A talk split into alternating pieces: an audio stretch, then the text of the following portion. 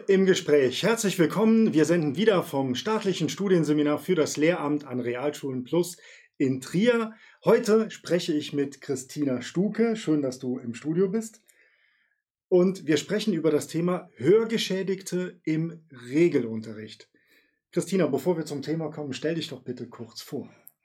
Ja, mein Name ist Christina Stuke. Ich bin Förderschullehrerin und unterrichte an der Gehörlosenschule in Trier. Das ist die Küppersschule.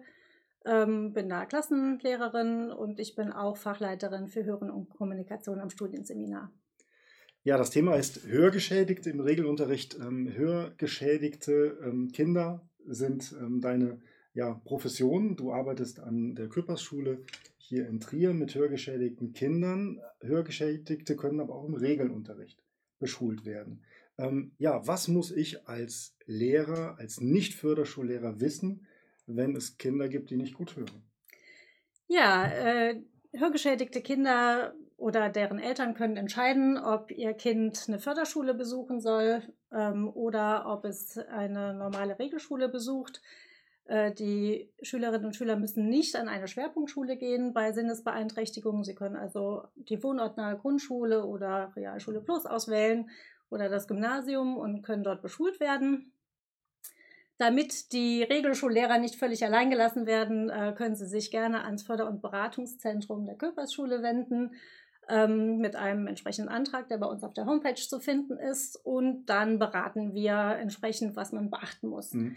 Und dieses Beratungsangebot, wir senden ja deutschlandweit, gibt es wahrscheinlich auch in anderen Städten. Also, oder das ist wahrscheinlich pro Land ein Stück weit unterschiedlich. Richtig, die äh, ja. Umsetzung ist immer ein bisschen verschieden, aber grundsätzlich besteht in allen Bundesländern die Möglichkeit, äh, Beratung zu bekommen. Mhm. Äh, damit die Regelschullehrer wissen, worauf sie im Unterricht achten müssen. Mhm. Okay, stellen wir uns jetzt folgende Situation vor. Ich bin Gymnasiallehrer, übernehme eine Klasse 5 und ich weiß, eine Schülerin oder ein Schüler ist hörgeschädigt. Und dann ist der erste Weg, dass ich bei euch in der Schule anrufe und mich grundsätzlich beraten lasse? Ja, so ungefähr, genau. Am besten äh, füllt man den Antrag aus, ja. der auf der Homepage steht, äh, damit das alles äh, seinen Gang geht. Also Förder- und Beratungszentrum Antrag auf Beratung stellen. Mhm. Und dann setzen wir uns dann mit dir in Verbindung.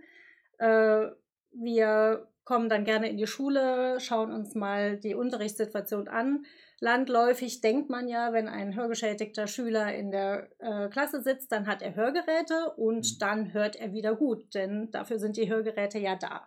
Und äh, unsere Aufgabe ist, äh, euch Regelschullehrern zu erklären, dass das leider nicht ganz so einfach ist. Also nur weil jemand ein Hörgerät trägt oder auch ein Cochlea-Implantat trägt, ist leider die Hörbehinderung nicht weg deswegen. Mhm. Äh, man kann sich das so vorstellen, ähm, ein Hörgerät äh, überträgt alle Geräusche und alle Sprache, die im Raum ist, lauter, ähm, was aber dazu führt, dass man eben nicht mehr so gut unterscheiden kann, äh, was ist wichtige Lehrersprache, die ich hören möchte, oder wenn da hinten jemand gegen den Tisch schnipst oder mit dem Kuli spielt, wird das alles so laut übertragen, dass das Hören für den Hörgeschädigten ganz schwierig ist. Und gerade die Situation mit den Störgeräuschen, die ist ähm, besonders schwierig. Deswegen müssen wir da eingehend beraten. Mhm. Und die Beratung kann umfassen raumakustische Maßnahmen, ob eventuell Umbaumaßnahmen nötig sind, ob eine zusätzliche Höranlage angeschafft werden muss vom Schulträger, ähm, wie die Situation in der Klasse ist, die pädagogische Situation. Wir machen zum Beispiel auch mit, den, mit der ganzen Klasse oft einen Unterricht zum Thema Hören wo die Mitschüler sensibilisiert werden. Was bedeutet das, wenn man nicht so gut hören kann? Wir kriegen dann Ohrschütze auf, müssen Aufgaben damit äh, erfüllen.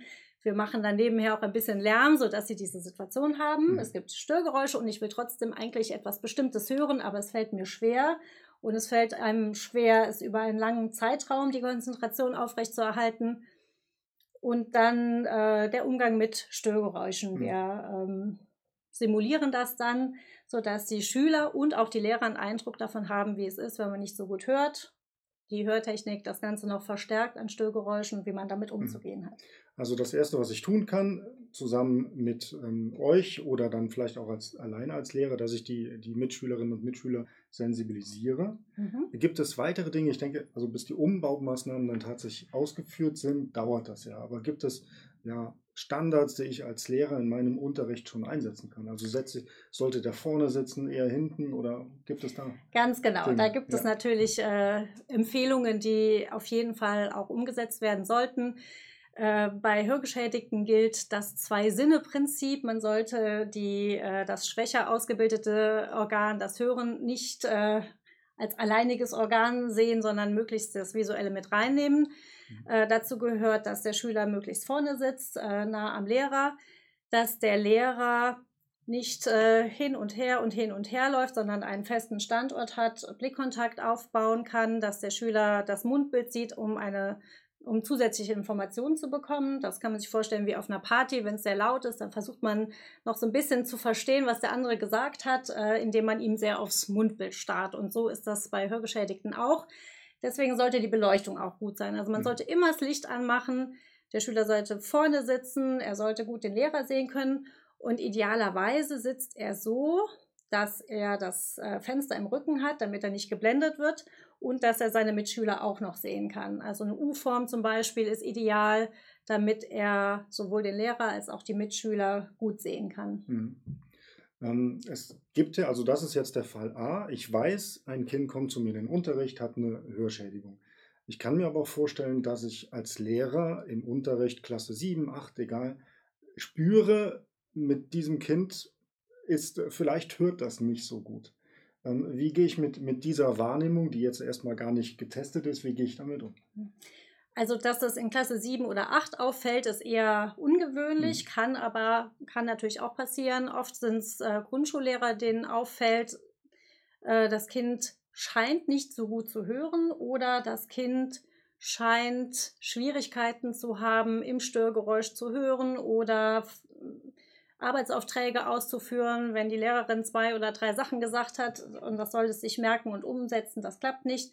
Also es gibt ja verschiedene Möglichkeiten, wie man hörauffällig sein kann.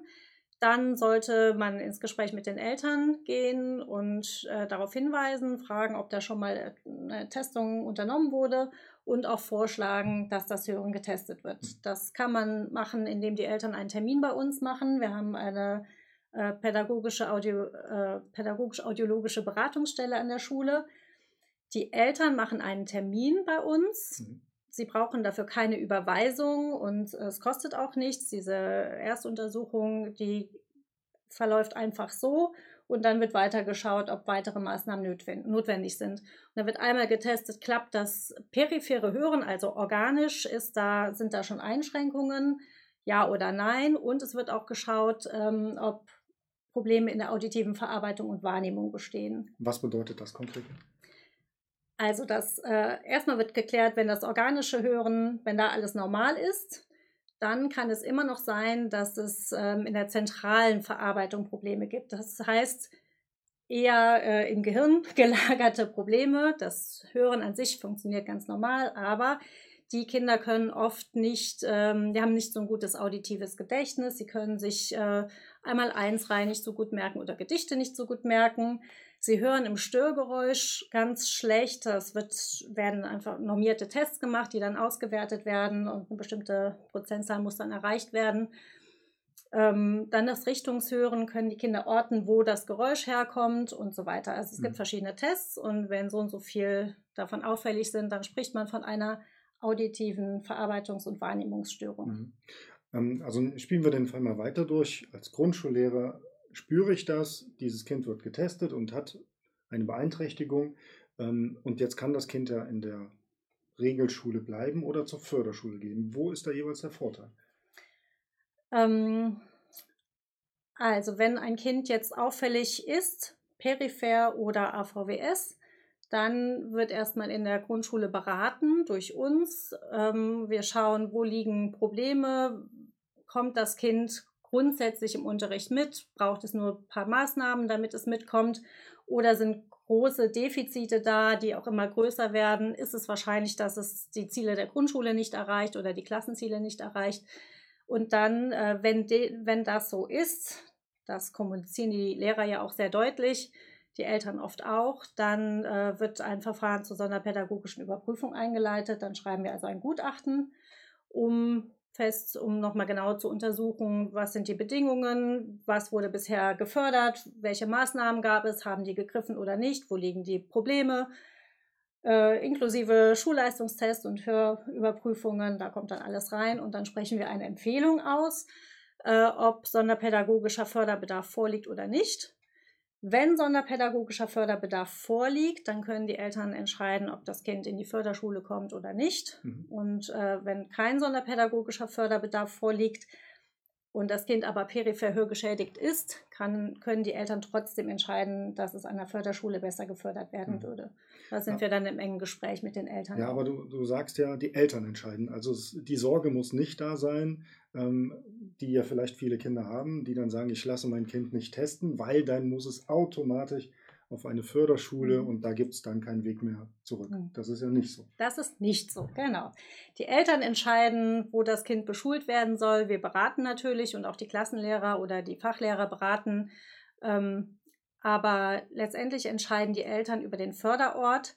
Und bei einer Sinnesschädigung, wie gesagt, haben die Eltern noch, haben die Eltern alle Wahlmöglichkeiten. Das Kind kann in eine Schwerpunktschule, es kann aber auch in die wohnortnahe Grundschule oder Realschule Plus oder ins Gymnasium oder es kann zu uns kommen. Christina Stuke, herzlichen Dank für das Gespräch. Bei Ihnen bedanke ich mich auch schön, dass Sie diesen Dienstag wieder dabei waren. Wir senden nächste Woche wieder eine Folgeschule im Gespräch hier vom staatlichen Studienseminar für das Lehramt an Realschulen Plus in Trier. Wenn Sie uns Feedback hinterlassen wollen, dann gerne über die Bewertung, die in diesem Portal möglich ist, oder Sie schreiben uns einfach eine Nachricht an mail at seminar-trier.de. Wir freuen uns über jedweder Kritik. Vielen Dank nochmal. Bis zum nächsten Dienstag. Bleiben Sie uns gewogen.